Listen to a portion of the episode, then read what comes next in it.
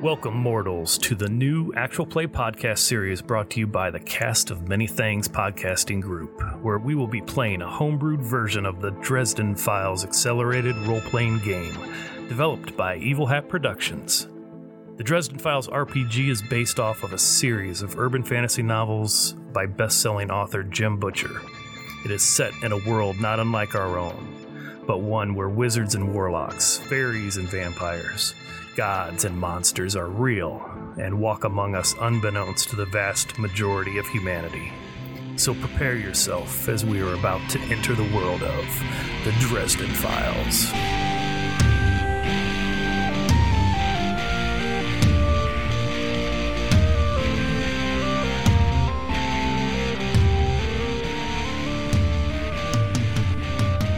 Howdy, folks. My name is Matt, and I will be taking on the mantle of Game Master for this finale of our Dresden Files short shot with several of my friends here at the Cast of Many Things as we will be playing Dresden Files Accelerated. So, without further ado, let's get into this.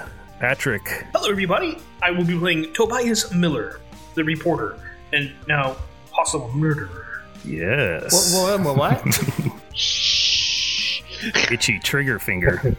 Chris, how about you? I am Alistair McRory, grumpy old man and voice of God now. And Faye. Hello, I'm Faye, and I'll be playing Eliza Raith. Lastly, Nathan. Hi, I'm Nathan. I will be playing Noah Anderson, apothecary, a student to the professor, friend to Eliza, and also friend to Tobias, trigger discipline Miller. I think I'm going to use that voice of God every time I use I say children. Yes, and uh, also Noah is proficient in ironing. Oh yeah, dan dan dan dan dan dan dan dan dan dan Iron Man.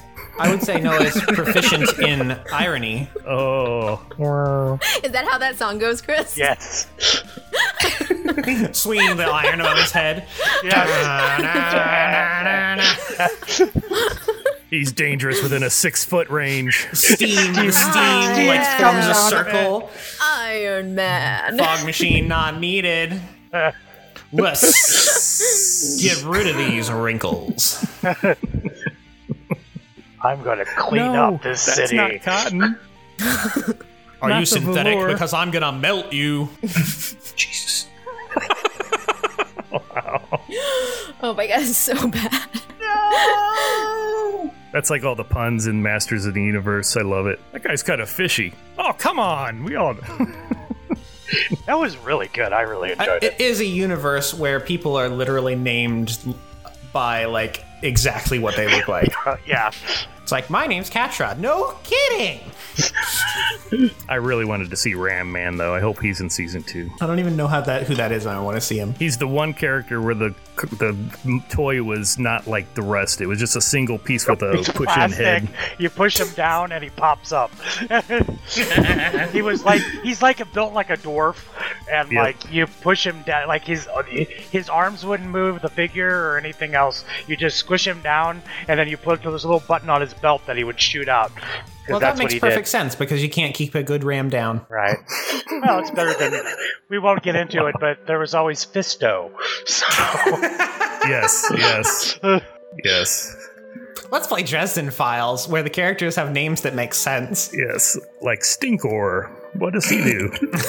that was Jason Mewes, by the way. I know. I know. Okay, everybody. So, last time on the Dresden Files, we entered the Oliver Mansion, located in South Bend, as you had a lead to the book that the Fomor were after, located in the library of this house, which was owned by the National or the local History Museum of South Bend. You managed to make your way inside through the basement. After grabbing a few uh, rudimentary weapons, you made your way upstairs, encountered a few guards, mafioso, whatever you want to call them. Eliza was able to distract one and lead him upstairs where she incapacitated him with a was it a needle that you gave No. her? Sleep potion. Sleeping potion. potion you drink. That's no, right. we're not that Yeah. kind of apothecary, Matt.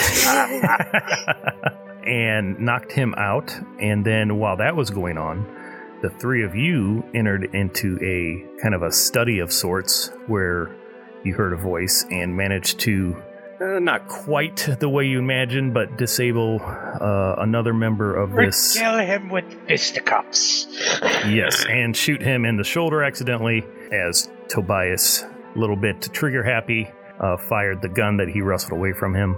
And with the help of Alistair's word of God, voice of God, he was able to distract him enough to get the gun away. And as we currently stand, uh, three of you are still inside this room on the first floor. As this, um, Second floor. Because didn't we go from? yeah, you're on Yeah. the main level. Uh, Eliza went we up to the the second floor. Okay, because we thought yeah we were in the, the basement, and then came up, and then went up the stairs again. I thought No, she Eliza went up to the did. third. Nope, you guys stayed on the same level uh, above the next floor up from the basement. Then Eliza went to the next floor up. So sorry if that was confusing, Okay. but uh, it doesn't really come into play much. Um, you know, unless Sure. you jump out a window, I guess. But uh, Darn it. Don't tempt me. so Eliza, you hear a gunshot go off as moments after this uh, perpetrator is knocked out from the potion you had him drink. Um, what do you do? I immediately run downstairs. Okay. As you make your way downstairs, uh, you can hear a scuffle uh, around the corner from the stairs and see some shadows, and you see uh, Noah kind of silhouetting this doorway as you can just barely make out the back of Alistair, and you can't see uh, Tobias, but you can hear some scuffling going on. Um, what are you guys doing in the room as you now have this guy laying on the on the floor, holding his shoulder, just kind of waiting to see what you guys do with him? Do I still have the gun in my hand? That's up to you. I would think. You did. I do still have the gun in, in, in my hand. It's just kind of like. I look, I'm looking behind me. Um. Did, I didn't mean to do that. I really swear it was an accident. It's Oh, it's oh, it's all right. oh. It's all right, child. Um, Toby, don't worry. I didn't see anything. Pats him on the shoulder. Just kind of looking shocked. Uh, hands are shaking a little bit. I, I, I'll take the gun from your hand. That's probably for the best. yeah, yeah. I'll hand him the flask of whiskey. You know what you're going to be getting into now, don't you? As the guy on the floors looking at you, Tobias, with murder in his eyes. I I don't even know who you are. You know, you know who I am. I, You did that story on our syndicate a few years back, don't you remember? I wasn't about you. Syndicate. Who do you think I work for, you idiot? That's you're not the syndicate. Y- y- He's just looking confused with everything and all the excitement that just happened. He can't think straight. It's still in the moments of processing. Uh, um. Uh, oh man. I. I uh, uh, I'm going to hand the gun to uh, Noah? Noah. Thank you. And I'm going to walk over to him with my sword, like lightly put it next to his head, and like, what are you doing here exactly? looks up at you. A little bit of fear showing in his eyes now. We were just hired to do a job to accompany this gentleman who hired our services through the syndicate. He's going to kill you, you know. Who is going to kill us? You'll find out. is he here? Is he here in the building? oh, you better hope not. You better hope he got out. Said we've seen two of you so far. How many will you? I'm not saying a word, old man. You shot me. I will take the sword and put it into the bullet hole. I was thinking of doing something stupid like that myself. Okay, as you do this, you, you feel sick to your stomach all of a sudden, Alistair, as if what you're doing just feels wrong. And you just get this overwhelming feeling that it's probably not something that the power behind this sword would approve of. oh, God doesn't want you to do this. right. It's right there. Thou shalt not torture people by sticking swords in bullet wounds. Okay, uh, which one of the uh, commandments was that again? What of the 47. 11b. 15, 15 commandments. Uh, do you continue or do you pull it away? I'm worried about the kids. No, I will continue to. Okay. He starts to kind of groan. Ah, Barnabas. Barnabas is his name. He's in the library. Go ahead. Go see if your sword will help you with him. Okay. I shall. Do you have anything in your little pouch to tie this individual up, Noah? You would be there by now, Eliza, if you walked down to the room. Okay. Uh, Noah has a gun in one hand and an iron in the other, and is kind of like, uh, You could use the cord of the iron. yeah. He hands the iron to he hands the iron to Alistair. Eliza walks in and is like, "Oh, I I took care of the. Oh no." It was an accident. Noah, what do you have there? A gun. It was. It was, um, it, it was an accident. Yes, your lit- your reporter friend decided to um take his shot, and then Yeah, he wasn't throwing it away. Did only Nate get the uh, joke? I need a minute. so yeah, I will tie tie him up with the cord of the still hot iron. Hmm. Yeah, it's about six foot long, so if you wanted to, you could either cut it off at the base of the iron or just leave the iron attached if you wanted. It's Just up put, to it, you. put the iron on his belly. Cauterize the wound. Meanwhile, I'm just Yes. like, uh, "Who is this guy? What? Why is he shot? What are we doing? What's happening?" Uh, he works for uh, um somebody named Barnabas, and um, Toby was a little. Uh, I need to teach Toby about uh, not God damn it! It was an about accident. where the safety is. Yeah, It was the an safety accident? on the. No, we know it was an accident. It was fine. It was fine. It worked out. It all worked out. But we got to go find this um, uh, Barnabas, who might still be here and is After- apparently um, dangerous. yeah, after the guy's tied up, uh, I'm gonna check his pockets. And Eliza's gonna ask, "Okay, so where's Barney?" in the library Okay. with a candlestick. I was thinking the candlestick too, man. I should have said. Barnabas is in the library with the book. I am checking his pockets, looking for anything. A wallet, uh, a phone. It was Tobias with the revolver in the library. Dun dun dun. Mission solved. Um, he's got a pretty decent sized bankroll with a money clip. Um, probably easily about fifteen hundred dollars in cash. Um, doesn't have a wallet. Uh, he's not currently carrying any ID on him, uh, but he does have um, various little like you know receipt for like a lunch or something like that. But uh, seems to be pretty light as far as carrying anything other than the gun that he had. But he's got that money. Hey Matt, Yes. what do you have for lunch? I was gonna, I was gonna actually just improv that shit. like, Oh, go ahead, Matt. did you did you really eat four Crunchwrap Supremes? That's disgusting. I mean, one's bad enough. Someone's going to have the shits, yes.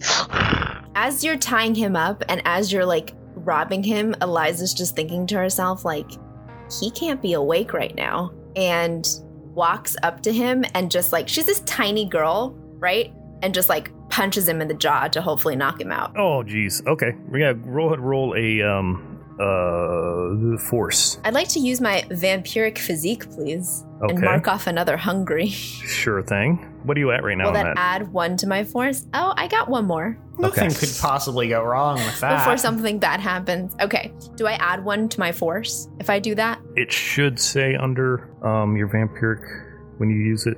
It's either a one or two. Some of them are different based on the feet or the um aspects. Um, just yeah, go ahead and add one. Sounds good. Oh, that's very good. Okay, so that's a five. A plus five? Wow. I'm Plus not even gonna, five. I'm not even gonna roll since he's already kind of woozy from losing some blood. Um, yeah, you smack him right in the chin, and it kind of clocks his head to the side a little bit. You're worried for a second you may have snapped his neck, like you hit him a little too hard. But Oops. then you kind of check and you see him kind of like uh, like sputtering breath when you get knocked out, like. You know, he's just kind of like sitting there, just kind of stiff after getting knocked out. But he's oh, out. it's a plus two Plus per two, box but yeah. of hungry checks. so six. So that was actually a six. yeah. Is there like a split lip with any blood that ended up getting on her hand? Maybe. No, no, No. no. Got him in the chin enough, so Not that kind of vampire. it's a And, yeah, perfectly and- aimed and- punch. But, but and I was just, I looked down and I was just like, well, I was just going to use the hilt of the sword, but good job, young lady. Just kind of like, ow, I've never punched anybody before. That really hurts. It's really good form. It's not like in the movies. So what do you guys All right, do? so we know there's at least one more here. I say we head to the library and find this Barnabas. Okay, so listen, I'm a vampire, Yes. apparently. so I can do things. Like, I just punched out this, like, huge dude. So maybe I should just go first. Aren't you? Uh, I don't think that's the best idea. Trust me, my powers are more powerful than yours right now, young lady. And I don't think, well, it's your call. But until you feed, you're still very weak. I mean, I'm kind of hungry. Um, but would you rather we not? You not hear look? behind you, uh, someone says, Why don't you give me the gun? As someone says it from behind, who's ever closest to the doorway. that's probably Noah or Eliza, but Noah will turn around and look. Uh, you look and it's actually uh, Corvus. And he's looking a little hurt. Like, not like beat up, but like weak. Oh, good. You're hungry too, I take it. Well, apparently one of you did something for me a little difficult to get inside. Some of my Oh. power was left at the door. Sorry about that. Couldn't be too careful, you know? I forgot about that. I'm not going to be able to help in much as the way goes, so why don't you give me the gun? That'll help even things out a bit. I imagine I'm the only one here that has used one before. Well, I did that. I tend to agree with you. Unfortunately, but yes. Have you seen Barnabas? Not yet. Apparently, he's in the library. I'm warning you one last time. He is dangerous, he is powerful. These are just lackeys that he hired locally. Contractors. This guy's true Fomor. What? So watch yourself, and if anything goes wrong, I suggest you run, not fight. I agree with him is 100%. Not Stay that I care, us. but the less damage, the better. Shall we? Does he, he holds his hand out as if waiting for someone to hand him the gun? Uh, Noah looks at the professor. I'll nod. Give him the gun. Noah very slowly hands over the gun. He grabs it, nods very slightly, and checks the slide, pulls the clip out, looks at it, pops it back in smoothly. Shall we? If you don't mind, you first. I'll go with him. No, child. If, when you look back at Eliza, you realize that she has the same look in her eyes as Corvus does um, after punching out this guy. A little bit of a silvery glint in her eye. Protect the other two, child. You know, I would like to. I don't think I can guarantee that right now. She looks at Corvus and goes, Hey, do you know I was White Court Vampire? Uh, good. Maybe you can help, but your old friend here is probably correct. You're going to have to deflect any damage coming towards your friend's way because they aren't going to be able to stop what's coming. I might not be able to stop what's coming. This one, as he points at Alistair, something about him disturbs me. Have faith, Corvus. Have faith. But do as you wish. As he looks at you again, Liza, it's like, You have power, child, trust me. But you look hungry. You better be careful. There's a body right there. Like, right on the ground. We Just don't have at it. time for her to take her first victim. She already punched him in the face. Just. I don't Whatever I'll you. explain what do if we do? get out of this. I'll explain later. You see her kind of like make this like gesture, like, Go, go. As he starts walking down the hallway, gun very loosely at his side, but walking with a slight bow to his back as if still kind of weak. Well, I'll go right behind him. Noah wants the iron back. Is it cut off from the cord? Mm-hmm. I will. Yes, yes, it's cut off from the cord. Okay. Yeah, so Eliza will follow the professor Okay. Who's and taking make up sure the that rear? the other two are following. Uh, unfortunately, I'm taking up the rear, looking for anything I can grab to use as a possible weapon because I have nothing other You have the than. pool stick still, don't you? Pool cue and the Did I have a stick? Yeah, I thought so. Oh yeah, Oh, you, Oh didn't yeah, you? you did. You did. I did. Yeah, because someone had The breaker, the the breaker bridge. too. The yeah, bridge, that's what that's what I had. That's what I had. Okay. Didn't you have pliers? No, that was You got a whole toolbox, Pat. Yeah. Don't you remember? I think he. I think that Toby had the the like pliers Yeah. and a pool cue, and then Eliza had the bridge. yes, I had the bridge and also a Phillips head screwdriver. Written it down. Can't find my Uh, the fact that it's Phillips head will be you very critical to the plot in So about they're gonna- five Noah minutes. iron, Tobias pliers, Phillips head screwdriver. We're gonna need a flathead. That's As a break, weapon. Yeah. Yes. For the listener, Faye has As a- Phillips head screwdriver, parentheses, as a weapon on her character sheet. Not even a craftsman, it's like a harbor freight. Oh God, I don't know what that means. Cheaper. that means you're going to use it once and never be able to use it again. Again. I mean, if you stab somebody, Yeah, right, stabbing. exactly. All right, so All right, up the stairs we go. so um, did you give me the the bridge? Bridge should be laying there on the ground. All right, You had grabbing the that. bridge. Until, until, until the gun incident, you had the bridge, if memory serves Yeah, correctly. yeah. Okay, so as you walk around the corner, uh, you see that uh, Corvus uh, makes his way to the other side of the staircase, goes into the main entryway where he, I described that there was a doorway that was closed that you guys did not go to, kind of behind the seating area uh, where it had pocket doors. Uh, the pocket doors are now like open by about 18 inches or so, whereas before it was not. Corvus stops, looks around, and looks back at you and just puts a finger to his mouth, kind of quiet, and makes his way over to the doorway and peeks in and then nods back. The coast is clear as he slides the doors open. Uh, as you guys enter this room, you see that it is indeed like a, a little library. Um, big mahogany desk in the middle. Um, a hand carved mahogany fireplace. It's probably the most elaborate uh, looking thing in the room, probably even in the whole house. Uh, built in bookcases are also mahogany, built to match the curve of the exterior wall, which has no right angles. Uh, the oak floor features a, a kind of a parquet type uh, border and a bunch of old original books line several bookcases on both sides of the room. Uh, several books are on the floor. Uh, some are turned over on the shelves themselves, uh, but no sign of anyone in the room at the moment. And as you look up, there is kind of like a second floor balcony type of thing where you can overlook the uh, room from the second floor. Corvus goes over and starts looking through some of the shelves. Is there a place that looks like someone could hide, like a little nook cranny behind a chair or something like that? Um, the room's not huge, but uh, um, if you want to give me a focus roll, you can uh, Yeah. do a really good search of the room. Or like a place where someone could have left like a window or a balcony that they could have like jumped out of or something is also what I'm looking for. Okay. It's not horrible. It's a two. There are uh, some smaller windows, probably about uh, two foot wide by about four foot long.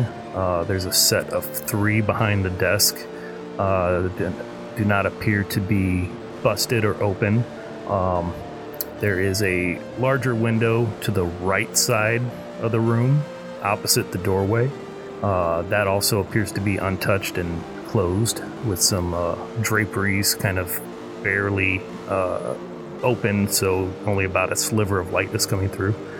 Um, other than that, the um, balcony above you is the only other exit besides the main pocket doors. I'd like to point up at the balcony. I want to walk over to look underneath the desk, just see if like there's like a George Costanza type compartment where somebody can like, hang out under there. Um, there's a, a wooden chair, uh, old style, like a very ornate backing to it, and a uh, kind of velvet cushion.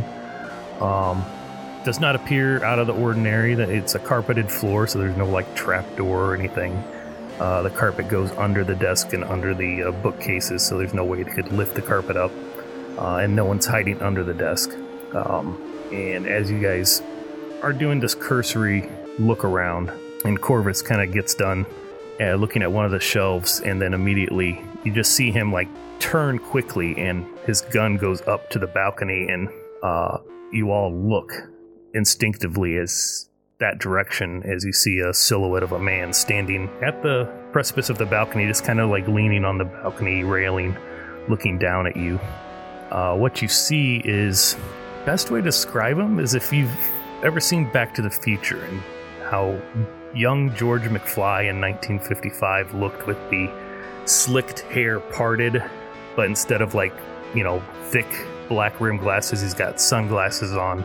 Very thin, svelte looking man, a little gangly. has a little bit of a uh, glistening, wet look to his skin. Kind of, uh, Damp. Moist.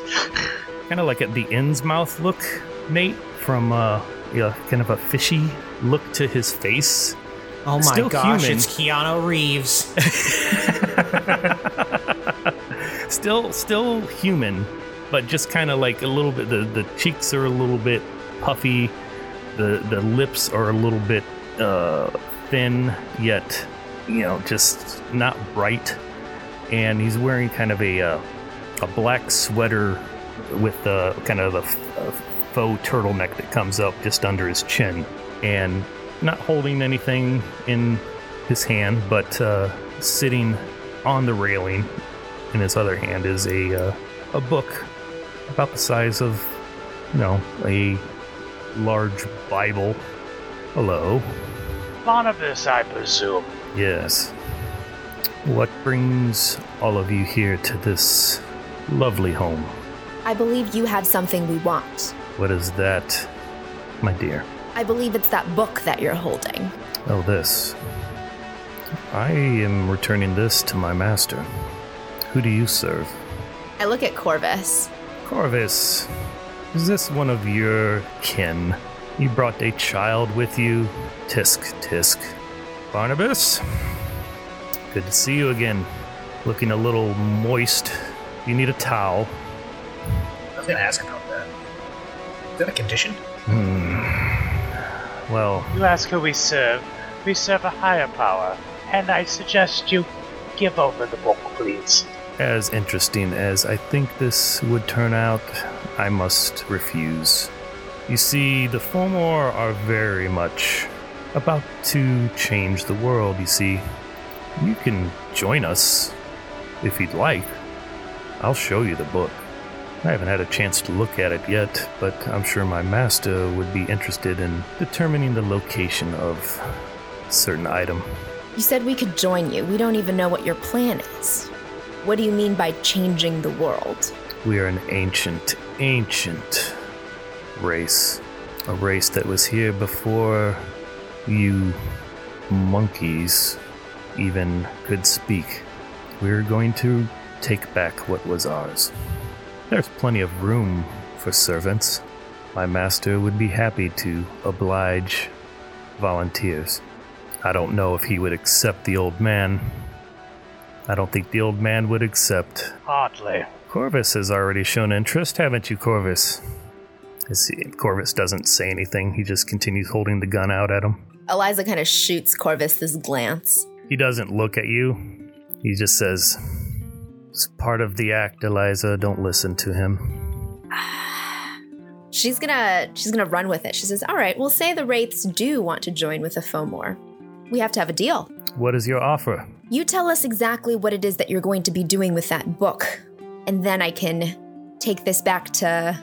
She almost has to think for a second because she forgets the name, Lara, to talk about a deal. She's, by the way, she's bluffing out of her butt. Mm-hmm, hmm Mm-hmm. Yeah, Yeah. go ahead and roll a uh, a flair roll. Okay. Can I use my emotional aura? It's like a plus one roll that would like be helped by being beguiling or whatever. You can certainly try. To quote another famous DM. So um, without that, I have a six, a plus six. With it, I would have a plus seven. Okay. Jesus. Yeah, three fives and a four. Uh, Barnabas did not roll very well. I can tell you that the book, hopefully, contains the location of a certain weapon. A weapon that was never thought to really exist. But belief in ancient things is usually based in truth.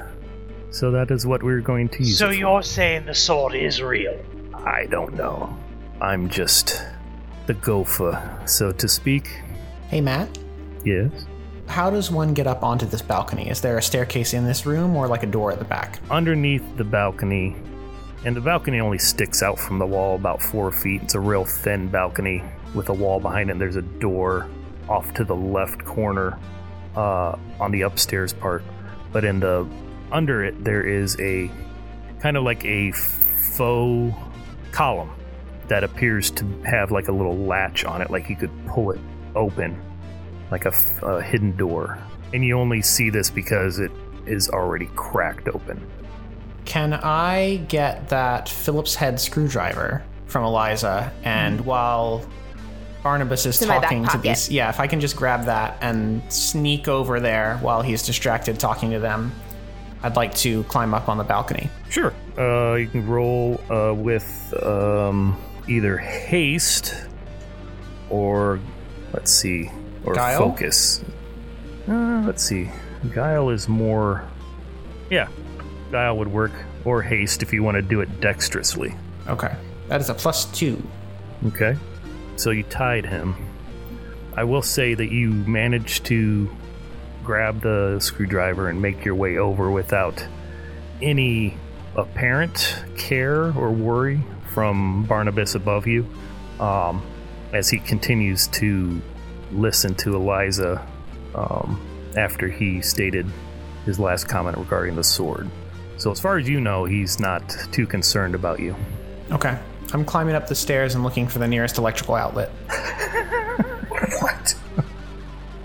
Okay? Oh my god. yeah, you managed to find one. Uh, as the stair kind of goes up real tight, uh, it's only about just a little over shoulder width. This little staircase going up, um, and at the top of the stairs, right in front of you, um, it, there is a little outlet, old style outlet, uh, along the floor, right above the floorboard on the second floor. Okay, I want to take the outlet off the wall with the screwdriver. Okay. So this is going to take a few seconds. Um, what are the rest of you doing as you see Noah sneaking up the staircase as you're trying not to watch him so you don't bring attention to him? Um, I got the little uh, pool bridge in my hand. Just gonna start tapping on the ground. Now, I, I, I don't, e- I, I don't even know why I'm here. I'm kind of useless. Uh, I just, uh, I got an email and did, thought it was fake, and then there I am a couple days later. These guys. Um, uh, so if I want to come join your side, um, do I have to stay as like this meaty flesh bag, or uh, do I get did somebody bite me and turn me into a vampire, or are there other things I can become, or um, How's that work?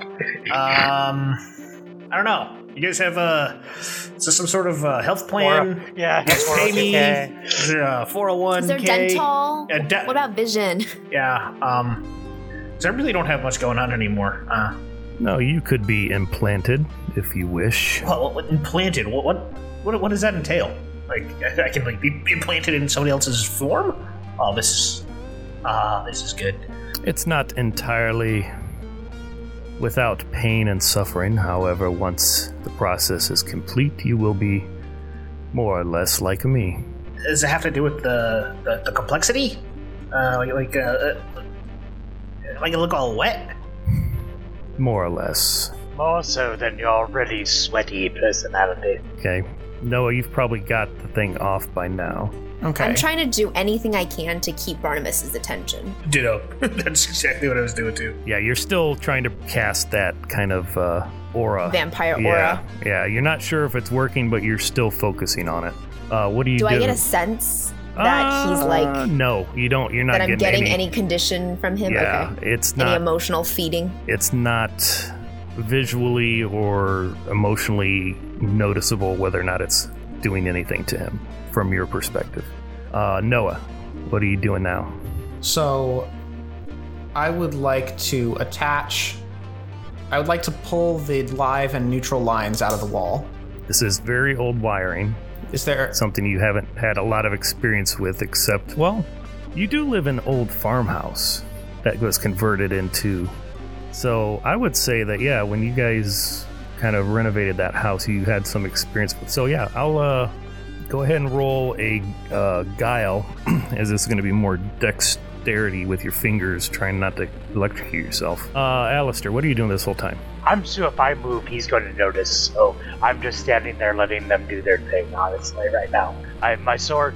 Yeah, because if, if I try to move or do something, he's gonna, he's not gonna be very happy. So I'm just kind of standing there with sword in hand and letting them talk him into and seeing whatever the hell Noah's doing. And as you're watching him, you do notice the one person he is watching intently is you, Alistair. Yeah, I figured as much. Can I whisper to Corvus real quick? Sure. I just want to be like, say you shoot this guy. What's gonna happen? Piss him off, probably. Just keep talking. I have a flat zero on Guile. Okay. what are you trying to do, Noah? I'm trying to get enough slack out of the wires that they could reach from the outlet to Barnabas.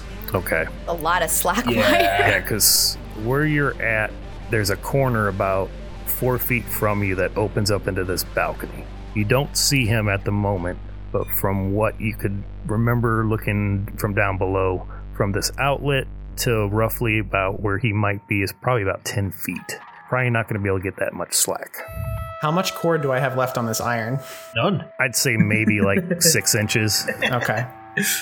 Oh, hopes and dreams. I I'm would sorry, I thought to... of a very dirty joke about six inches. Just We'll just continue. the average amount, Noah. I would like to use my very last preparations knowledge point. So I don't have anything else in my bag after this, but I want to pull out an extension cord Okay, uh, tell you what. Or some wire. I could just have wire. Do you have a percentile dice on you? Uh, I can. Go ahead and roll uh, the D100. Tell me what you got. Low, lower the better. A 60. 60? Okay. You don't have an extension cord. I will say what you have is a eight foot length of uh, phone charger cable. That that's fair. That's fair. Okay. So USB on one end, like a USB C or some whatever phone you have on the other end. Okay. So I want to jam the um, AC line into the USB cable and jam the. Uh, I'll use the screwdriver if I have to, but I want to jam the uh, USB C into the iron. Okay. And when all this is done, I'm throwing it at Barnabas. Okay.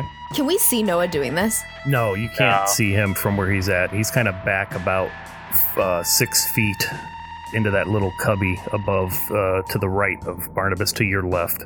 You don't see him at all.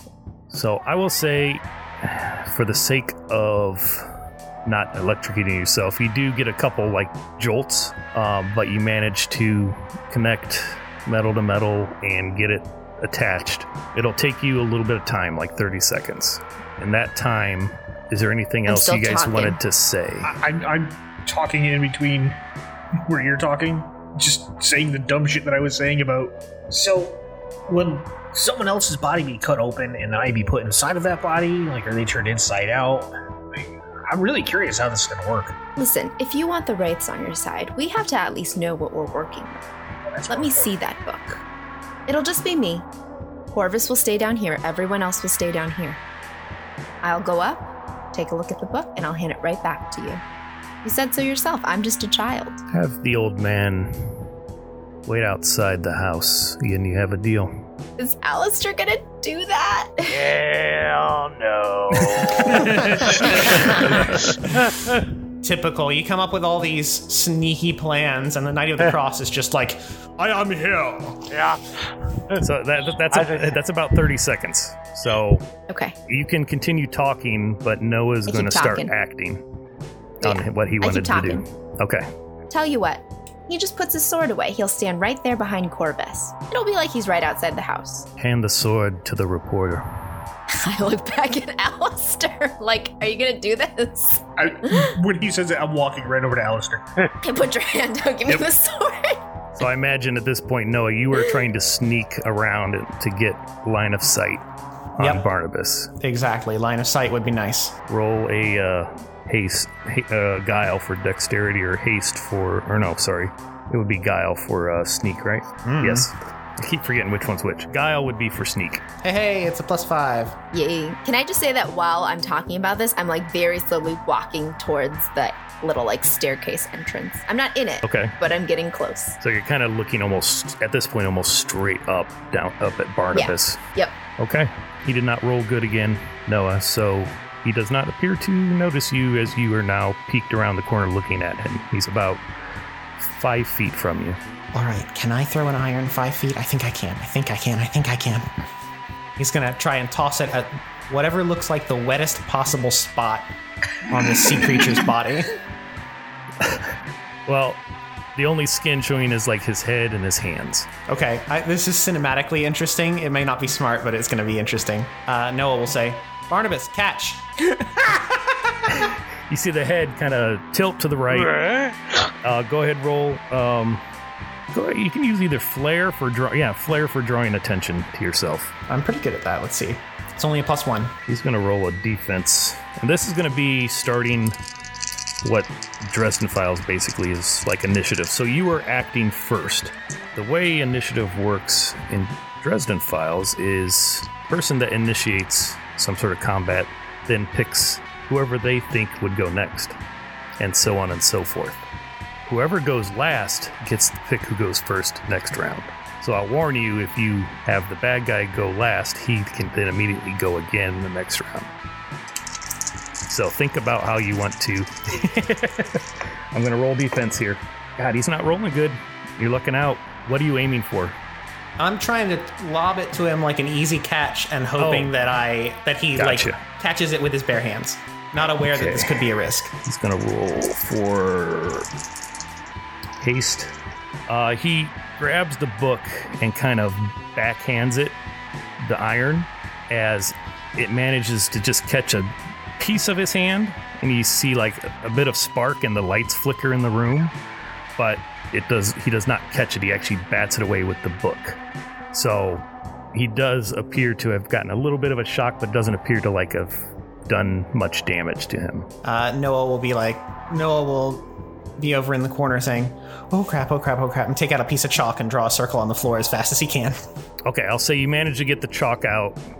Uh, the throwing the iron and getting the chalk out will be your action this Okay. round. Fair.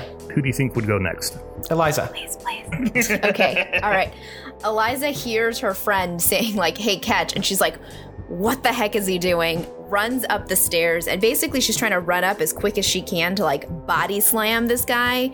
And at the same time, she yells down, Corvus, shoot him. I will say, just so you know, this is not like a super high balcony.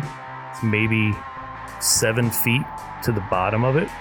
If you wanted to, you could try to Jump up do there. a Superman leap and try to grab the and then hoist yourself over the railing. But I'm just saying that just because Cinematically, an that'd be amazing.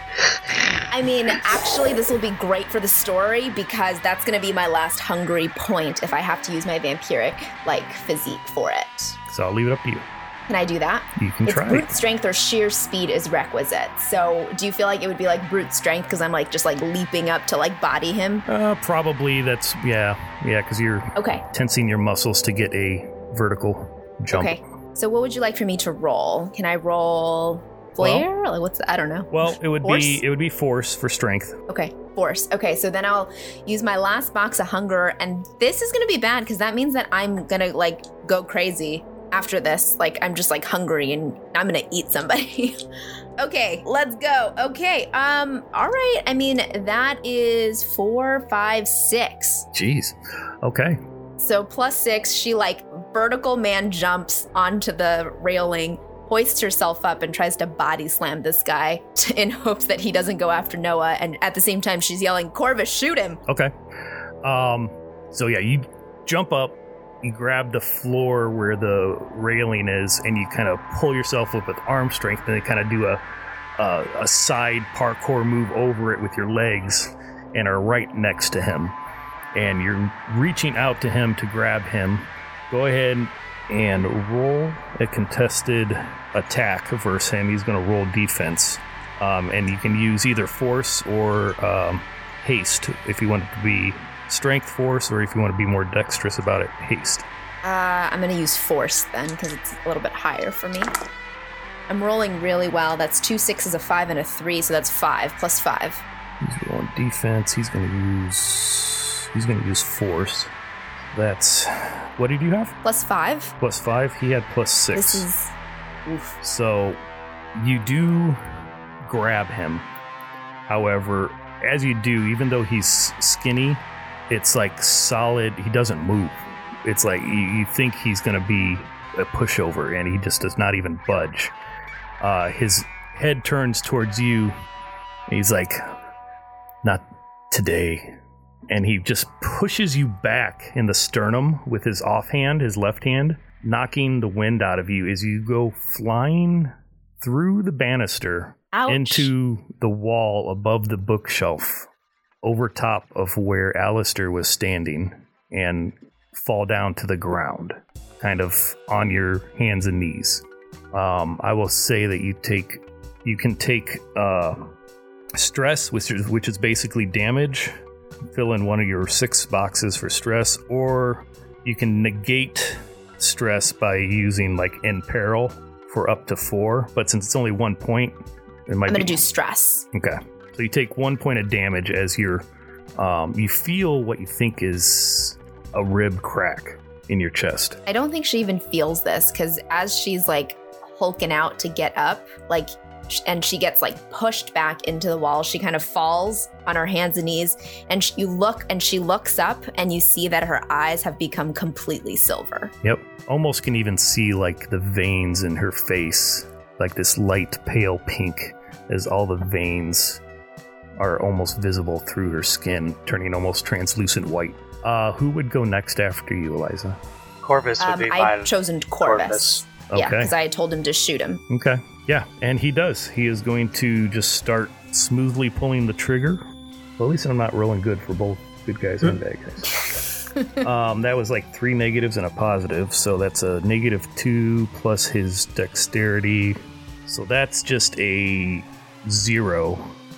Um, as I'm going to do defense again for Barnabas. He is going to use dexterity to try to dodge bullets, so to speak.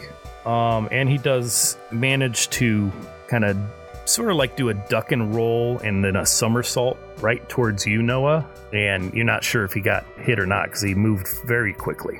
As Barnab- or uh, Corvus gets off like five shots and the gun goes click, click, click. You see a bunch of bullets in the back wall. Um, who would go after Corvus? Uh, I will let. Actually, since uh, Faye, since you picked Corvus, I'm not going to pick who goes next. I'll let uh, Faye pick who goes after Corvus. I'll let Barnabas go so that um, we're not like, you know, making him last. Okay. How far back did you get Noah down? Like halfway down the stairs, or did you try to make it all the way down? Or I didn't try to go down the stairs. I'm trying to draw a chalk circle instead. that's right. Yeah. That's right. Okay. Not So that I you're know right- whether this will stop Fomor or not. I saw it on Supernatural. I saw it on the Paranet. It must be true. So Barnabas does this roll and he comes up and then immediately springs over the banister as you see him disappear over the railing, Noah, as you're still at the top of the stairs looking over this opening. Uh, he lands on his feet and proceeds to reach into his pocket and pulls out something and just tosses it onto the ground and you hear this clink, clink, clink, or you don't hear anything because it's carpet but any of you that would be within, you know, visual range, so Alistair, Tobias, and Eliza to some extent, and Corvus would see what looks like just a simple, like, hermit crab shell. And it proceeds to secrete an inky black type smoke. And that's his turn. It's just, it's maybe just surrounding it by about a foot diameter at this point. But it's very clearly magic of some kind.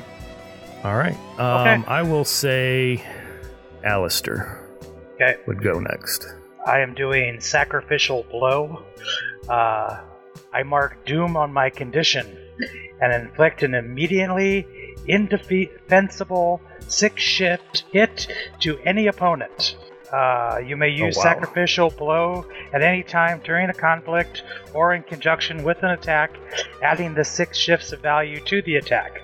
I must uh, overcome doomed before repeating this stunt. Okay. So doomed is kind of a longer lasting effect that affects you negatively, whether it be psychologically or physically. How would you think that this would affect you in a way more psychologically or physically? I'm assuming physically. Okay. be more logic. I mean, obviously, I'd be stressed out because I want to protect the kids, and at the same time, it's like, yeah, I want to take this down, but I think it would take more of a toll on my body than it would me mentally. Okay.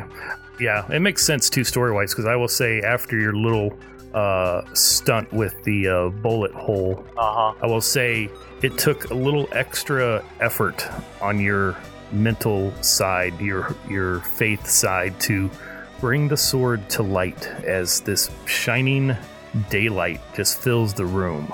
Can't even see the outline of the sword anymore. It's just brighter than anything you've seen, and you kind of all have to like shield your eyes for a moment as you swing for this Barnabas. And you said six points of stress immediately. Yeah, I, I can immediately six shift hit to an opponent. Six shifts. Okay. Yeah, six shift hit.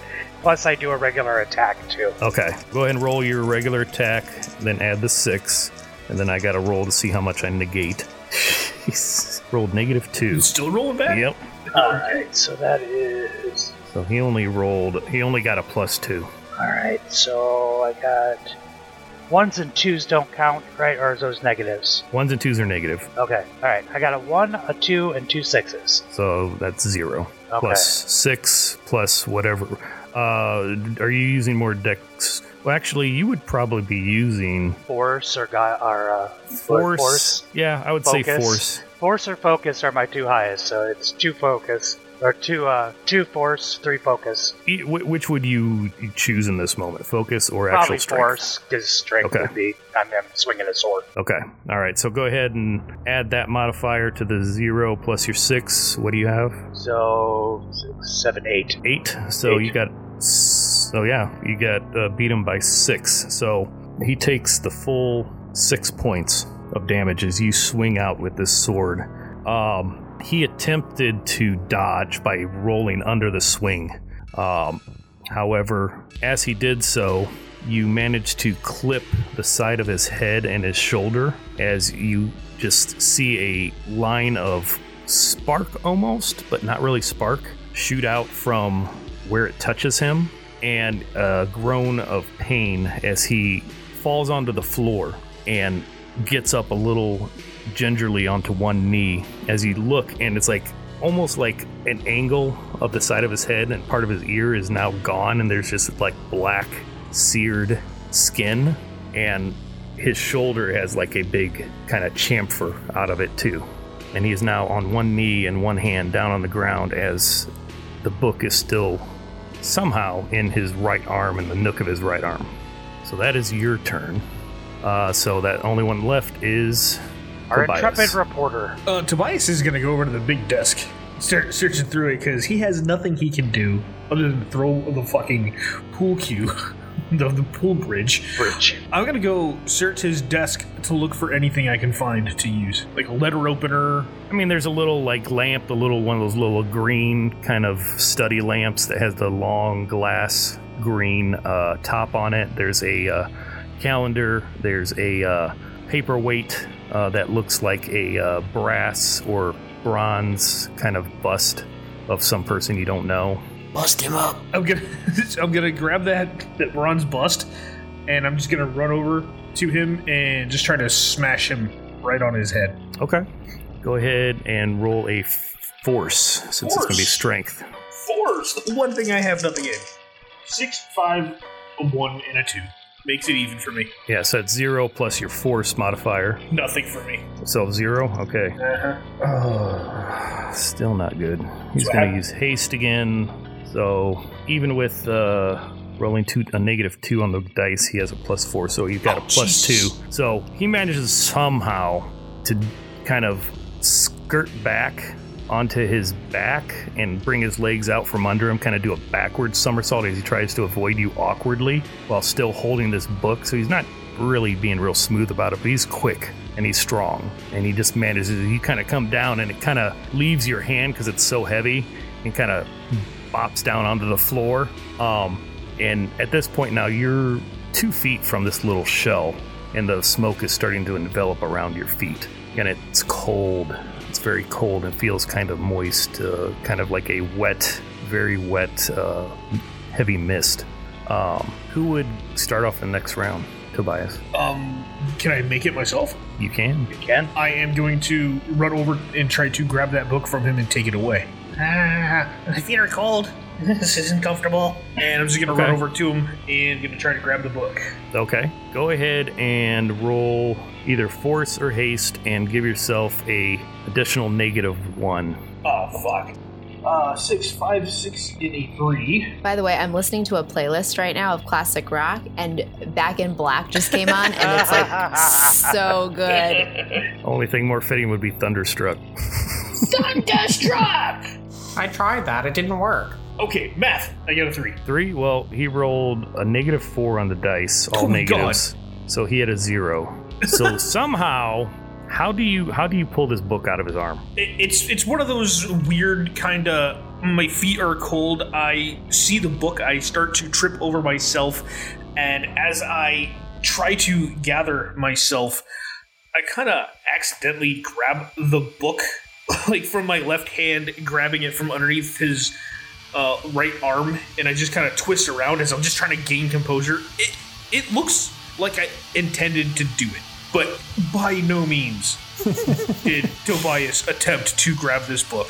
It was more of like him trying to hold himself up instead of falling and standing in that cold mist. Okay. Yeah, so I see you throwing this paperweight, you kind of you your weight is going forward. You kind of fall down in front of him on your knees and the book's right there and you grab it and his injury appears to have weakened him to a point where somehow you've surprised him enough to pry it from his hands and you kind of fly backwards against the desk as your back hits the desk and you kind of hit your head a little bit kind of smarts but no actual damage um, however the position you're in now is you are now starting to get enveloped by this black inky smoke and it's cold and it's starting to hurt who's going after you I hold the book up.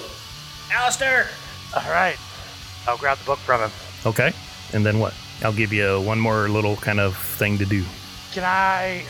Well, so that's equivalent to like a bonus action okay. what you just did so All right. I'm gonna grab the book from him, and can I like kick the shell thing like away? Give me a focus to see if you can determine where the shell is, as it is now surrounded Okay, by this smoke. impenetrable black inky smoke in about a three foot diameter, about two feet up from the ground at this point. Okay. That would be uh four. Four was the number you needed, so I was going to say a plus four or better. So, yeah, you somehow managed to connect with this three inch long hermit crab shell, at least you think, and you hear it hit the far side of the room, opposite corner from where the rest of you are. And the smoke follows with it, except for the smoke that was already there is still clinging to the surrounding area, but it's not expanding right there. So, who would go after you?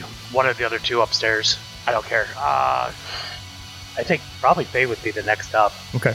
Eliza. All right. This is great. Bad Moon Rising just came on. I'm like, yes.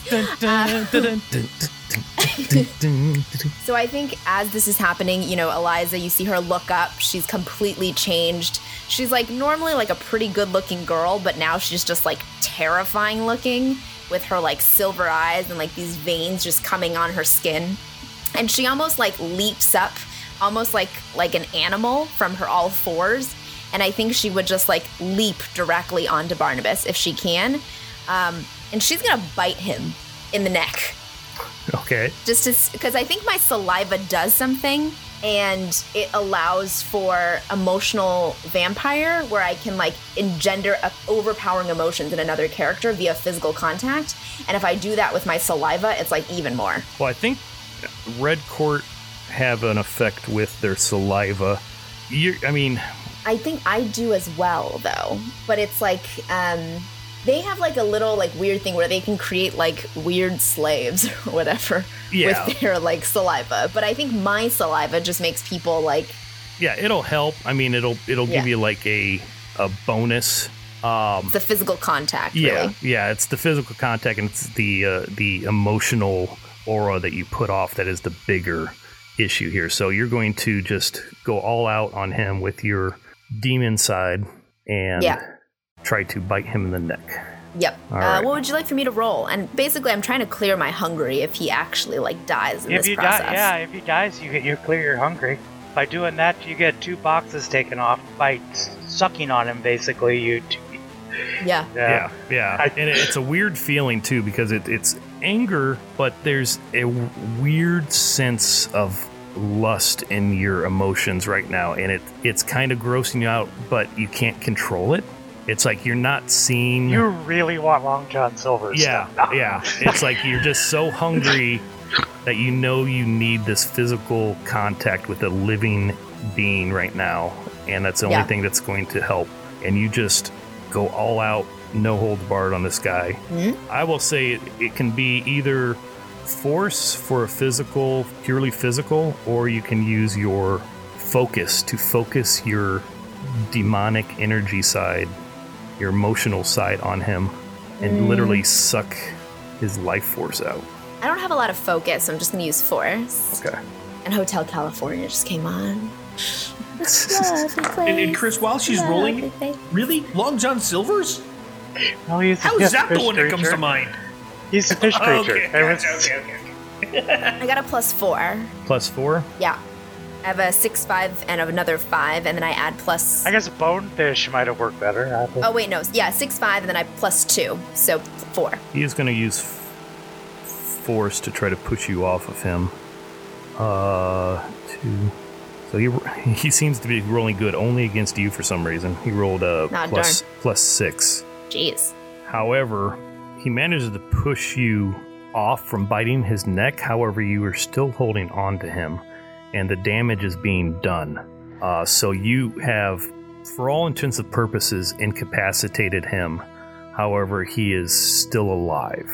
However, he is. Can I take off two hungry boxes though? You can, as you are still sucking energy out of him, so to speak. Uh, so you guys see this, uh, except for Noah. Noah, you, I'm assuming, would go next, unless you want Corvus to.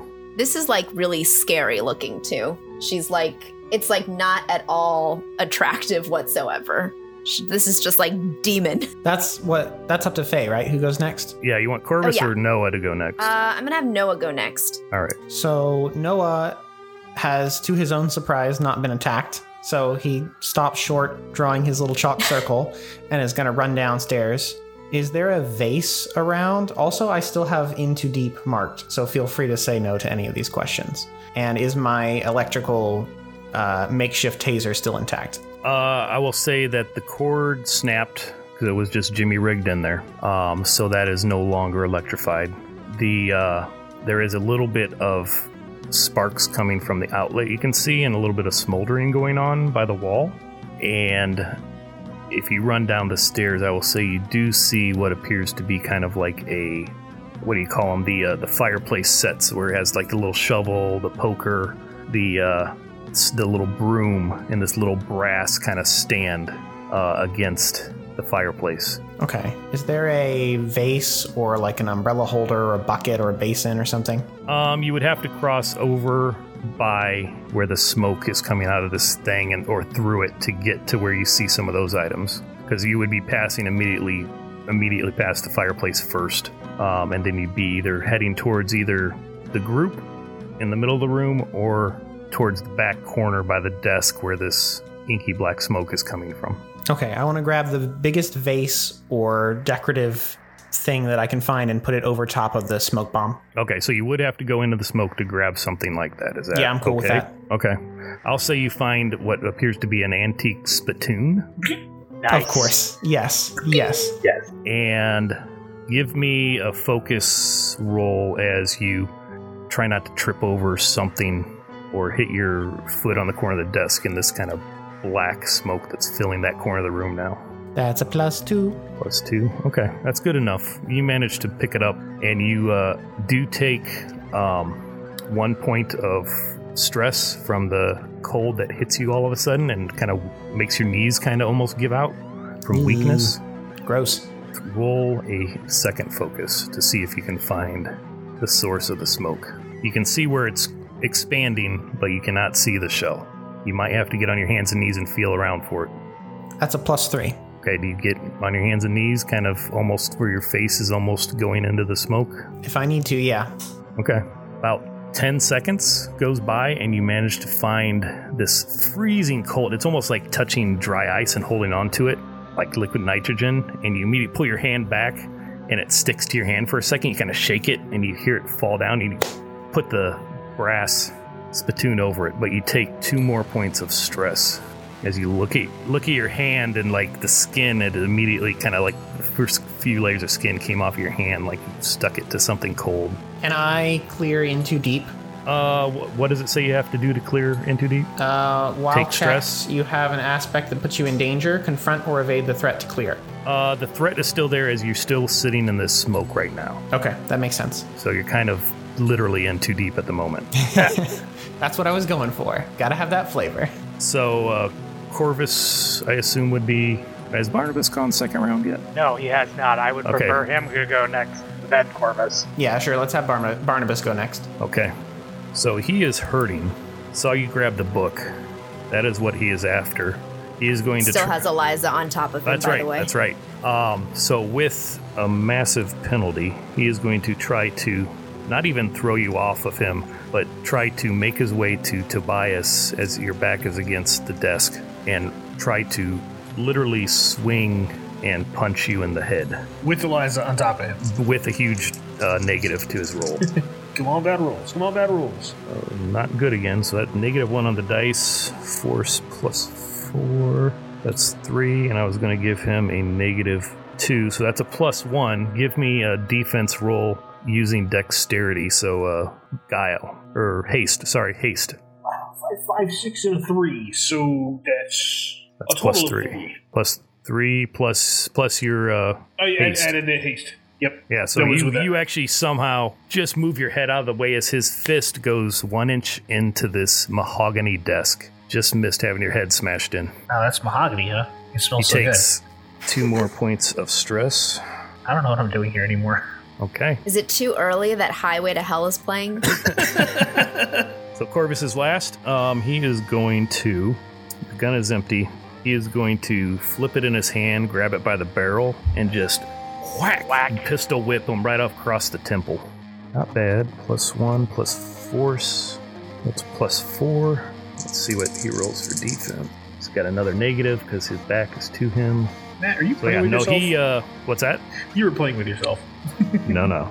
Um, so you guys see him come up and just right into the side of Barnabas's head as he hits him with the bear, the handle of his gun, and his head snaps to the side, and a spray of kind of like grayish green blood goes flying against the wall, and some of you get a little bit of splatter on your body and your face. I'm sure I got a lot more because I'm right next to him, right?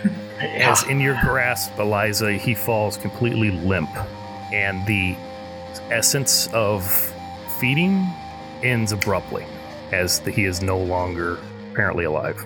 However, you do recover from your hungry, so I will say you go back to zero as you've got enough to bring you back to reality. nice. so Eliza's on top of him as his body is limp. I'm sitting there right next to him. Yeah, and the smoke is still like hovering on the floor now, almost like a dry ice type of thing, but like a thicker material, and you, you want to get out of it. So I will say you guys managed to get out of it. You take one more point, though, by the time you get out of it, uh, Tobias and Nate, you take one more point Uh, of stress. Okay, so two. I only had one. How much total stress do you have, Nate? Four. Okay, so you you guys would see Nate struggling as he just barely kind of makes it out of this inky black smoke and like falls to the ground, just shivering and pale and just weak, barely can stand up. I, I'm, I'm, I'm fine. I just can't feel my, my toes. I think we need to take him to the hospital. I say we have the book and we leave. We take the book. I think Eliza's gonna bodily pick up Noah. You see this like five two girl picking up this like six two dude, just like fireman carry him over her shoulders. Uh, I'm fine. I'm, uh, I'm, I'm really fine. I can, I can, I, I can stand up. You're kind of blacking in and out at this point, Noah. Is everybody hey, getting hey, up? Toby. I am getting up. Oh my! I got. I have to go back to the back to the thrift store get another jacket. You start to smell a little bit of smoke too coming from the staircase going up to the balcony. Is there an electrical fire? Possibly. I was gonna search the desk before, but I'm gonna take a few moments to search the desk to see if there's anything worth uh, snagging in there. Listen, it wouldn't be a Dresden Files game if there wasn't at least a little bit of arson. right, ain't Yeah. that the truth? So basically, I'm gonna tell Corvus to help his niece up and out. Uh, considering she just fed for the first time and he's the only one that's going to understand that situation, I am going to use my sword as a cane and take the book and make sure everyone's up as we start to leave. Yeah, Eliza will go with Corvus and Fireman carry Noah down the stairs from the library. Uh, Noah kind of blearily raises his hand. Tobias, at this point, you would have to kind of go in about ankle deep of that black inky stuff to Oh, get okay, I- I anywhere thought- near the desk. No, never mind then. I will not deal with that. Okay. Yes, Noah? Uh, prof- Professor? Yes, Noah. D- did I, I, I, I think my homework is gonna, gonna be late. I I thought it was the end of the semester. Yeah, we're at the end of semester on break, but I promise I will give you extra credit. And I hold up the book as we walk out. You see a single tear drip from Noah's eye. Okay. So you guys make your way out. Um, Corvus heads out first and does a quick cursory look around, manages to make sure no one is in eyesight as you would be leaving the scene of a crime. Make your way to your vehicle. Corvus helps you get Noah into the car. Um, what do you do, Eliza, once Noah is safely in the back seat? Or do you put him in the front? Uh, no, I think he has to like lay across the back seat, Okay. Or in the which trunk. is very scrunched, very scrunched for someone who's 6'2 in the back seat of a Toyota Corolla. Uh, can, can, can, we, can we turn on the, the, the heat? Yeah, I blast the heat even though it's like summer, I guess. Uh, I turn to Corvus and I say, I guess I have to thank you. Oh, is that right? Well, I know a good way you can thank me. What's that? Lara wants that book. What are you going to use it for?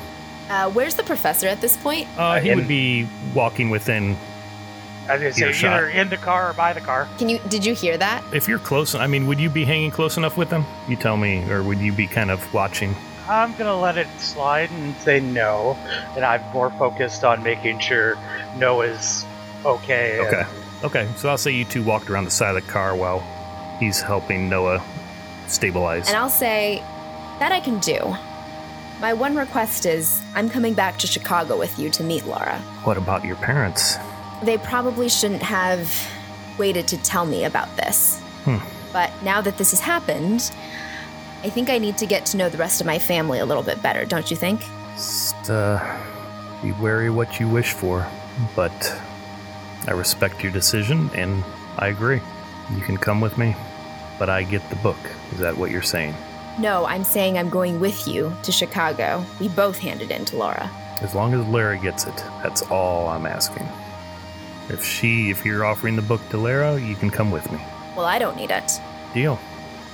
Holds his hand out, I shake it. and then he straight faced. Now, or are you going to make sure your friend is taken care of? I'm going to take him to the hospital. Okay. Call me on that number when you're ready to leave. I'll find a place to lay low. I nod and I get back into the car. Okay. And he jogs fairly quickly to his car out on the street. Oh, I'm gonna ask him to take Tobias actually, because I don't think we're all gonna fit in the car if one person's laying across the back seat. Like I could literally Oh, only he- fit one more person in the car. His- N- N- Noah's Noah's feet are probably just like kicked up like over my lap, and then Alistair's bag is probably just like on top of me. My feet are all in your face. My shoes have like a little bit of ice on them. He can use my chainmail armor as his uh, pillow. As I'm Ouch. sitting there, uncomfortable as hell, I'll reach into my right pocket very awkwardly and pull out one recorder, and then reach into the other pocket from the left side and pull them out. Hit the stop button on both. Uh, you notice that all your electrical devices have stopped working. As you were surrounded by this strong magical essence, anything electronic is pretty much dead that was touching that black smoke. I wonder, I wonder how far it got. Anyways, it's as a whole day. I'm literally sitting in the back of the car talking to myself. As still gonna need something to get out of here. So this is just strictly for uh, Noah and uh, Tobias. Any any electronics you had on you are literally dead right now. Watches, cell phones. I have brain freeze and I don't know this. Yeah, I'm gonna start driving towards um, St. Joseph's Regional Medical Center. Oh, you looked it up. did. it's either that or a memorial. So I felt like the uh, the saint one was more fitting with the theme. yeah, so that would be the one Alistair recommended. Um, Yes. Skip ahead a few days. Eliza, you are walking into the hospital room to check on Noah. Noah, you are feeling better. Uh, you were diagnosed with an odd case of severe frostbite and some uh, skin, not grafting, but like just remo- uh, skin scarring on your hand. Uh, Some from se- hypothermia. yeah, I guess that would be what you call it. That's the word I was thinking of. And they have your hand. They have your hand wrapped, and they have kind of like your ankles wrapped from uh, where your extremities had kind of frozen. Um, but you're feeling much better.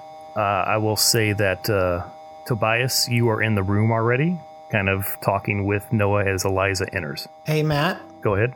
on a scale of 1 to 10, how many toes did I lose? I say you lost. Well, let me roll for it. Let's see here. If it's a negative, I'll say you lost two, zero. You lost just your pinky toe, and plus you didn't lose any. You're good. Just a little numb, but didn't lose any toes. Oh man, I wanted a epic scar. Oh well. I probably have one on my hand. You'll probably have uh, persistent numbness in parts of your hand and also your feet for several years.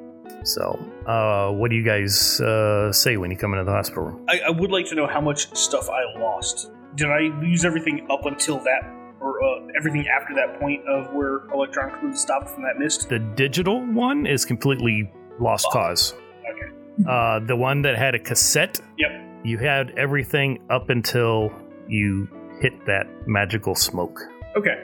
Tobias would be sitting in this room. Would have probably been there for a couple hours just to chit chat with Noah on and off, but uh, laptop on my hand, just it working on transferring and writing, and just shooting stories back and forth about like all the insanity that just happened days ago. And I assume Eliza is at this point feeling comfortable in Noah's recovery. Um, have you? Would you have told them what your plans are? No, not quite yet. I think I come in with like one of those like hospital balloons that's like attached to those like bears or whatever. That's like get well soon, and I have like his favorite snack. What's your favorite snack, Noah? Ooh, what is Noah's favorite snack? It's a good question. Fiddle, honey. That's random. I feel like it's Pocky. I feel like it's Okay, probably and Pocky. I think And that's she's your got like a bunch of boxes of like Pocky. Where do you get Pocky in South Bend? Can you get Pocky in Local South Asian Bend? market? I, Yeah, I've never seen can. it, so I don't know where you would get it. There's a couple get it at Asian stores, and yeah, it's common now. Uh, yeah, so that's what she brings. A bunch of boxes of Pocky, the little like bear that you get from like the hospital like gift shop that says get well soon with like a big balloon that says get well soon. Can the balloon have like a penguin on it and say "Stay cool" or something? Oh god, yeah, yeah. It's like it's like entirely in bad taste. It's actually a balloon attached to a penguin that says stay cool. Oh gosh. Noah loves it. Just, just chill. Uh yeah, so she brings that in, um, sits down and says, Hey, you're looking better. I feel um a lot warmer and a lot more awake, and um, uh, Toby's been chatting with me. It's it's been good. Uh, I, th- I love the penguin. Oh, yeah. Like the joke? Yeah, that's pretty good. Frostbite, stay cool. Yeah, it's uh, So listen, I'm dropping out of college. What? I'm not going back for the next semester. But we were gonna be classmates and study together, and I mean, my parents aren't gonna let me go back if you're not taking classes. Well, I don't know how many vampires go to college. I mean, they go to college in Buffy the Vampire Slayer, like for a whole season. I mean, I might come back, but I feel like there's a lot of stuff that I don't know about me and about the Raith family. I've been doing a little bit more research, and apparently, the Raiths are like a little, you know. Yeah, it's a little sketch. So I, I'm gonna go to Chicago. I'm gonna go with Corvus, and I feel like I just gotta figure out who I am at this point before I, I go back. I mean, it just seems really silly to study like film arts when I can like literally kill people. Noah looks thoughtful for a minute and gets like a steely expression on his face. Well, I'm coming too. You're gonna come to Chicago and meet the Raiths? You you gotta have somebody to watch your back, right? I've been safe with you this whole time, so I mean, I guess, but like, from what I hear, Lara's not a nice lady. yeah, all the more reason for you to have somebody to that you can trust. I mean, it makes me feel better, but I hope you know what you're getting yourself into. I I, I don't want to be here. I don't want to run the. I don't want to work in the store forever, and I want to study. But we're we're learning things, and if my best friend is in danger, I'm I'm going with her. Well, I guess we're going to Chicago. One more thing. Yeah, Before I can go to Chicago, I have to get that book to Laura. you're giving the book to the Raiths. That's what Corvus said. I guess they did help us take them down. Maybe they're not all bad. Right, I mean, it's just a book, right? Maybe Right? we should let Professor McCrory look at it first, Yeah, or make a copy or I a scan ha- or something. We maybe we want to know the information before we just hand it over. I think I have to give it over. Yeah, I, I, yeah, that makes sense. But let's But you're right. let's read it Maybe first. we can figure out what's in it. Study session. Woo. As all that is going on, like Tobias has big headphones over, has no idea what's going on. It's just face deep in his laptop, knees kicked up, just typing away. No clue this conversation's happening. So you in the pub editing podcasts. Not editing, writing. Oh, you just do the writing in the pub. Never mind. You're listening.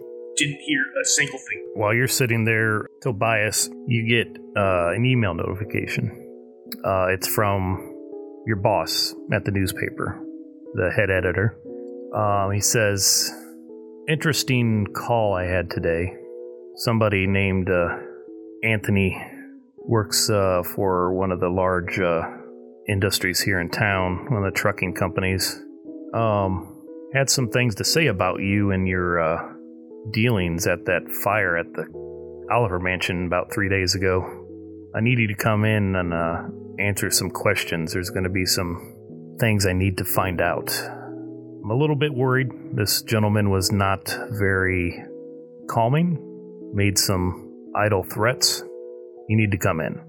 And then it regards, you know, Mr. Johnson, whatever. So you got that. You kind of put in the back of your mind. Um, go to we'll go towards like kind of an epilogue here. Uh, now it has been three days. Would Alistair have already taken time to look at this book? Alistair has taken time to look at the book and contacted uh, sleek white dress woman from the Valdora, whatever Miss Miss uh, Vogel. Vogel. There you go. Um, biggest question: At some point, Eliza would have had to confront Alistair about the book. Would you have made copies and taken the copies to Petra, or would you have taken copies with Corvus to Chicago? Where would the original book have gone? I'm not giving up the book. One of my aspects is this belongs in a museum, and I'm not no way giving up the book. So, but I'd be interested enough to the fact that it's this whole thing has led up to um, that there's a possibility of the Sword of Damocles actually being an actual artifact, not just a parable. Um, I would have made anything after researching the book for a few days and going through it. I would have made copies of anything substantial that I did before handing it over to the. Uh, Okay. And you would know, Eliza, from talking with Corvus once since you left, that just the information is all Lara wanted. She didn't care about the actual book itself, it was the information contained within. So as long as she gets that information and it's all there, she's fine with copies from what Corvus discovered. Yeah, then I would confront the professor to ask him for that information. Okay.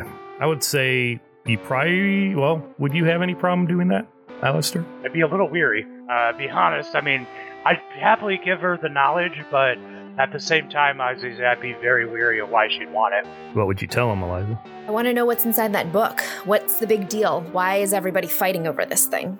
I want to know what's in it. Well, simple, my dear. It seems that my original theory is correct. That this is a weapon, a ancient artifact from Roman times. The sword itself is an actual item, and this book has information on what it is and possibly, if I've read it correctly, that how to find it. Mm-hmm. I know I haven't been the best student, but of all things, you've gotten me interested in Greco Roman history, so can I borrow that information and read it? I somehow doubt that you want extra credit. Why are you so interested in this all of a sudden?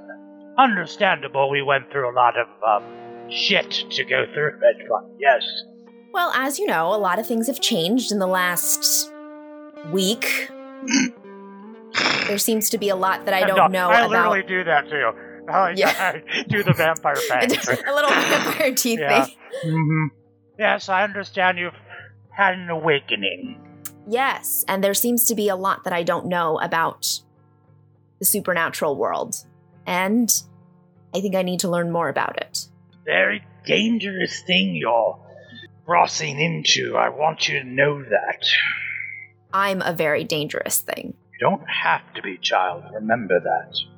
You don't have to act on your instincts as much as your cousin is putting it out to you. You have control. You have the abilities. I know people that can help you on a different route.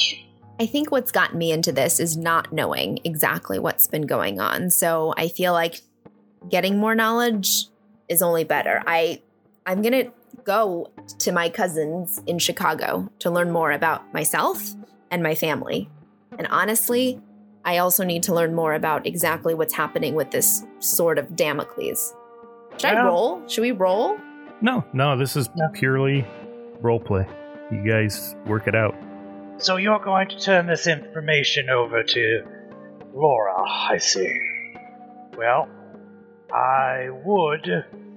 I will say this, Pat or Chris, real quick. Last night, this might help you make a decision. You had a dream, a vision almost, very lucid dream. Had dreams like this before. The gist of it was a feeling of your time is done. You've done the work that was needed of you. And a name popped in your head. Deliver the sword.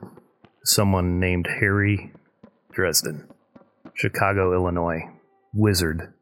Well, I am very curious on the artifact and helping. I'll go with you to take the information if I can find out more about the artifact itself. Plus, I have a few things to take care of that way in Chicago. If you don't mind traveling with Corvus and I, then that's totally fine. And Noah. And Noah. You're like, oh, well, Noah, heck no. I was going to say that with uh, Tobias. oh, fuck no. Not Tobias. uh, Oh, just wait. Just wait. right. so, in the interest of like uh, epilogue, Yeah. you guys make your way going to Chicago. Chicago. Perhaps we will revisit that in the future. Tobias, the next week or so of your life is a little tumultuous as you discover that you now have a sort of a hit out on you by the local syndicate. And at one point, you realize that everyone is going to Chicago. Might be a good time for you to get out of town yourself. Yeah, so Tobias is going to, with that wad of cash that he took, that no one else questioned. Nobody questioned it. Yeah. Is uh, he is going to Corvus knows a good strip bar. he's going to take a copy of one of the tapes that he had, not respond to his boss's email until the day he wants to set something up, and he's going to send it to not only his boss, the police, but also the mobsters. That he's going to be in a specific spot at a specific day, and there will be uh, some random phones uh, live streaming all of this. As Tobias was left out of most of the conversations of everybody else leaving for Chicago. Um, no one asked him, but he was still in the whole same text chat. That tracks. Tobias- that tracks. Tobias is going to set everything up so not only do, do does one of the, the cassette copy he had of everything that he witnessed in that house is on tape up until that one moment where it stopped. There'll be a letter that goes to the, the police department, to the mobsters, and to The newspaper? yeah, the newspaper. And Tobias will set it up for the specific time where everybody said that they are leaving. And as everyone is packing up that Toyota Corolla, Tobias walks up. So, uh, going to Chicago, huh? And in the background, you just hear for the cars playing um, all that jazz from the musical Chicago. Uh, who's riding with Corvus? It's a really awkward scene in the back seat. No, We're all cra- I think I, I think in all honestly, no one would. We'd all jump into the fucking car. Okay, I just okay. think, yeah, I, I don't think anyone would. There's plenty of room. Anybody want to ride with me? Uh, No. no. Even No, we're comfortable. questions it. You see him pull up, and he's got two uh, people in the car already with him. One, one female, one male. Both look to be enjoying themselves already. Just some random folk he hanging out with. Hey, did you uh did you bring uh lunch to go? He smiles, gives you a wink, puts the sunglasses up. See you in Chicago and burns out. You've got the address to the Raith compound in the Gold Coast of Chicago. As you guys make your way about 90 miles west to Chicago, Illinois, to continue this new trek into the world of the supernatural and the unknown. I would like to see think as we're driving up one way, there's just a bunch of cop cars like shooting back the other way. Yeah, it's literally the Blues Brothers. Brothers, yeah. and as as as we hit the as we hit the bypass, it's like, may God be with us. Everyone. And meanwhile, just come on, babe, why don't we paint the town and all that jazz? And that will end our short shot of the Dresden Files here on the cast of many things. I want to thank you all for joining us on our adventure. Thank you for sticking with us in this long finale episode. And I want to thank you, Matt, for running this because I know you're a big Dresden fan, and I know it. It's been a long time coming for you that you've been wanting to do this, and I'm so glad we finally got a chance to do it. Yeah, we've been talking about this for what, like five years now. Yeah, easily, easily. So I appreciate thanks, you man. guys playing in this game with me. I had a blast. I hope you did too. As always, if anyone wants to reach out to us, I can be found on Twitter at Longfellow underscore Matt. Uh, Patrick, where can folks find you? Everybody can find me on the Twitters at Professor PFM, and also over on the Misfits Get to Adventuring as the Dungeon Master. Chris, what about you, sir? Chris, Gate Jumper two P's or Gate Jumper one two P's. Oh, wait, that's you? everywhere. yes. Faye, what about you? Uh, I'm Faye. Thank you so much for DMing this. This was great fun. I loved playing Eliza, um, becoming a White Court vampire. Um, you can find me on the Twitters at CapFakeA. You can also find me at my other podcast at How the Quest, and of course on a lot of the projects on Cast of Many Things. And lastly, Nathan. You can find me in a car speeding toward the Windy City with my hand raised, asking repeatedly, Are we there yet? Or, at- or on Twitter at Nate Scott Jones. Pull my finger, I can't feel it. Children. Shut up, Alistair. Yes, as the car pulls away into the sunset and your adventure begins. Thank you all for joining us on our adventure this episode. If you want more content, please follow us on Twitter at Cast O Many Things. And all of our episodes can be found by searching Cast O Many Things on Podbean, iTunes, or any app of your choice. If you enjoy our content, feel free to leave us a rating and review. We will read it on one of our podcasts if you do. If it's a good review. That's a I'm a poet and I don't even know it. My name is Longfellow. Lastly, we also have an email, castofmanythings at gmail.com, and a Facebook page under the same name. Point is, we And absolutely on TalkTick. the point is, we absolutely would love to hear from you guys, our amazing, wonderful fans. We'll see you all next time. Bye. Bye. pool